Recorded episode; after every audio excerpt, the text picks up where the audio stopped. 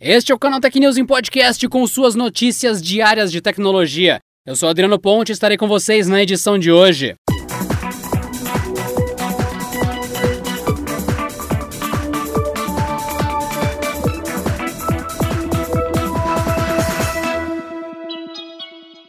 O PlayStation 5 foi comparado a laptops gamers de alto desempenho equipados com GPUs GeForce RTX 3000. Segundo o site Notebook Check, o console da Sony demanda pouco mais energia que os computadores portáteis na comparação. O que o site fez foi comparar o consumo energético do PlayStation 5 com modelos como o Asus ROG Zephyrus G15 e o Gigabyte Aero 17, ambos com RTX 3080. O console da Sony consome 1.3 watts em standby e pede entre 180 e 200 watts enquanto está rodando jogos. Em comparação, os dois notebooks marcaram consumo abaixo dos 200 watts enquanto rodavam algum game. Entretanto, o console não foi o aparelho com maior pico de energia. Notebook Schenker XMG Neo, equipado com GeForce RTX 3070, chegou a 259 watts nos testes contra 225 watts do PlayStation 5. Tais testes, contudo, precisam ser considerados com cautela. Primeiro porque comparam dois produtos com diferentes propósitos. Embora todos eles sejam feitos para rodar jogos de última geração, o PlayStation 5 conta com uma alimentação constante de energia. Por outro lado, os laptops gamers são fabricados para balancear o consumo de energia e potência, tendo em vista que também podem ser usados somente na bateria.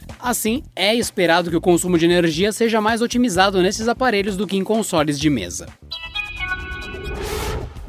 O Office Lens passou por uma mudança completa em recursos, visual e até no nome da ferramenta. Agora ele passa a se chamar Microsoft Lens. Com o novo logo, o app passa a oferecer mais funcionalidades ainda mais poderosas para estudantes e profissionais. Ele já escaneia o conteúdo em lousas, documentos impressos ou notas escritas à mão e também melhora a imagem com uma edição rápida. Agora, será possível também transformar imagens em texto, tabela ou contato. O app conta ainda com um leitor imersivo e é capaz de identificar QR codes. Em outras palavras, o Microsoft Lens também permite transformar esses escritos em documentos digitais, que são editáveis e compartilháveis na internet. Entre outras novidades estão ainda funções como reordenar imagens, editar PDFs já escaneados, aplicar novos filtros, trocar entre o armazenamento na nuvem ou local e buscar arquivos. A aplicação ainda permite fotografar até 100 páginas e reunir tudo em um só documento PDF. Você pode baixar o Microsoft Lens para Android e iOS, sendo que para o iOS os novos recursos chegarão em alguns meses.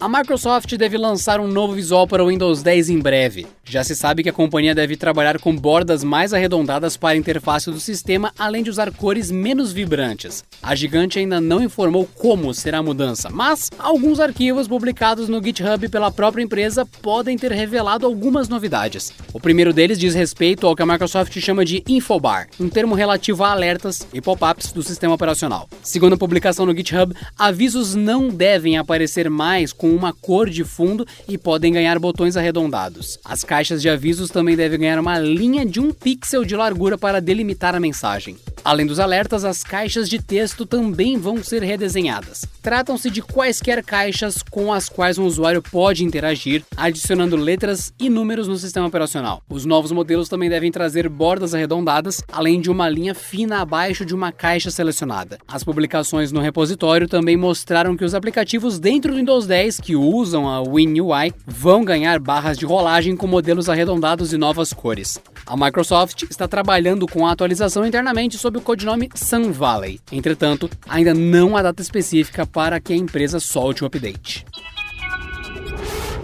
E a Microsoft gerou assunto nessa segunda-feira. A empresa anunciou a criação de um sistema de preenchimento automático de senhas para os clientes do Microsoft Authenticator, o aplicativo autenticador de chaves da empresa. Agora, quem reunir suas senhas e acessos no programa poderá preencher automaticamente os campos de senha no Android e iOS. Além disso, a Microsoft também lançou uma atualização que permitirá aos usuários do Chrome fazerem uso desse sistema, algo que pode ser habilitado pelo próprio programa. Isso evitará conflitos com a solução já lançada para o navegador pelo próprio Google. A companhia também permitirá, caso você tenha algum arquivo no formato CSV na Excel, importar as credenciais para o Microsoft Authenticator. Com isso, será possível utilizar suas senhas nos sites e programas que o aplicativo identificar. A Microsoft reforça que seu aplicativo e o novo sistema de preenchimento de senhas é seguro, muito em função das múltiplas etapas de verificação que são exigidas para que o recurso funcione. O próximo passo, segundo a empresa, é levar o sistema para o Microsoft Edge, que já possui seu próprio gerenciador, mas ainda não foi integrado ao Authenticator.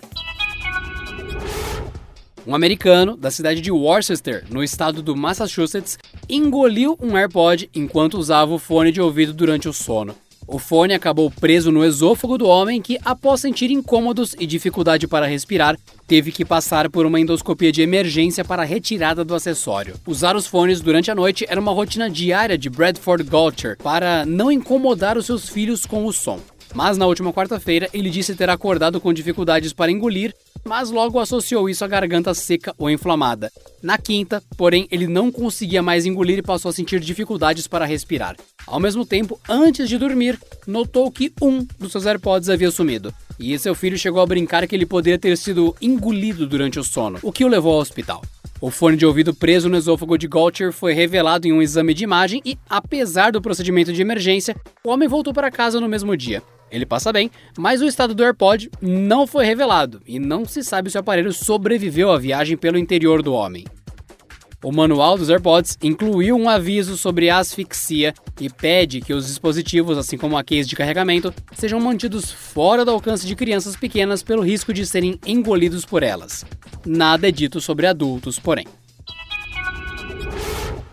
E não se esqueçam que tá rolando a votação do Prêmio Canaltech. É só vocês acessarem agora prêmio.canaltech.com.br. Tá valendo a votação até o dia 28 de fevereiro. Vai lá, prêmio.canaltech.com.br clica no botão votar agora e quem acertar mais votos na categoria voto popular, ou seja, se os seus candidatos de fato ganharem o prêmio no final da votação, você pode ser aquele que vai ganhar um Xbox Series X ou um PlayStation 5. Então vai lá no prêmio.canaltech.com.br, veja as regras para entender quem pode ganhar o PlayStation ou Xbox e deixe o seu voto para justamente escolher quem merece o prêmio de melhor de tecnologia em melhor celular melhor marca, melhor serviço, melhor tudo de tecnologia de 2020. Prêmio Canaltech, vai lá e vota. E essa foi mais uma edição do Canal Tech News em podcast. Então, nos vemos aqui novamente amanhã com mais notícias de tecnologia. Até lá! Este episódio contou com o roteiro de Rui Maciel e edição de Gustavo Roque.